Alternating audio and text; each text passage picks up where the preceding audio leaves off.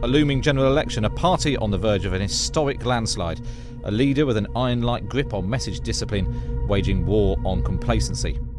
Sound familiar? I was literally looking at the screen and thinking, I think it's time the Tories won a few more seats because otherwise this is going to get this is going to be so big it's going to be an embarrassment. Let me take you back 20 years to when New Labour swept to power with 418 MPs. I've been speaking to all of the key players in the campaign about life on the political front line and behind the scenes.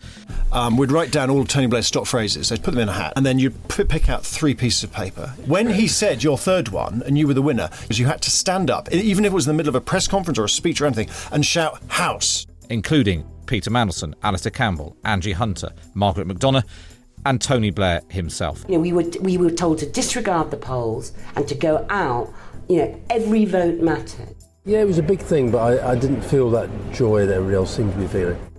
And we had candidates on the end of the phone saying, I didn't expect to get elected. All of the episodes drop on Saturday, so you can binge listen over your bank holiday weekend.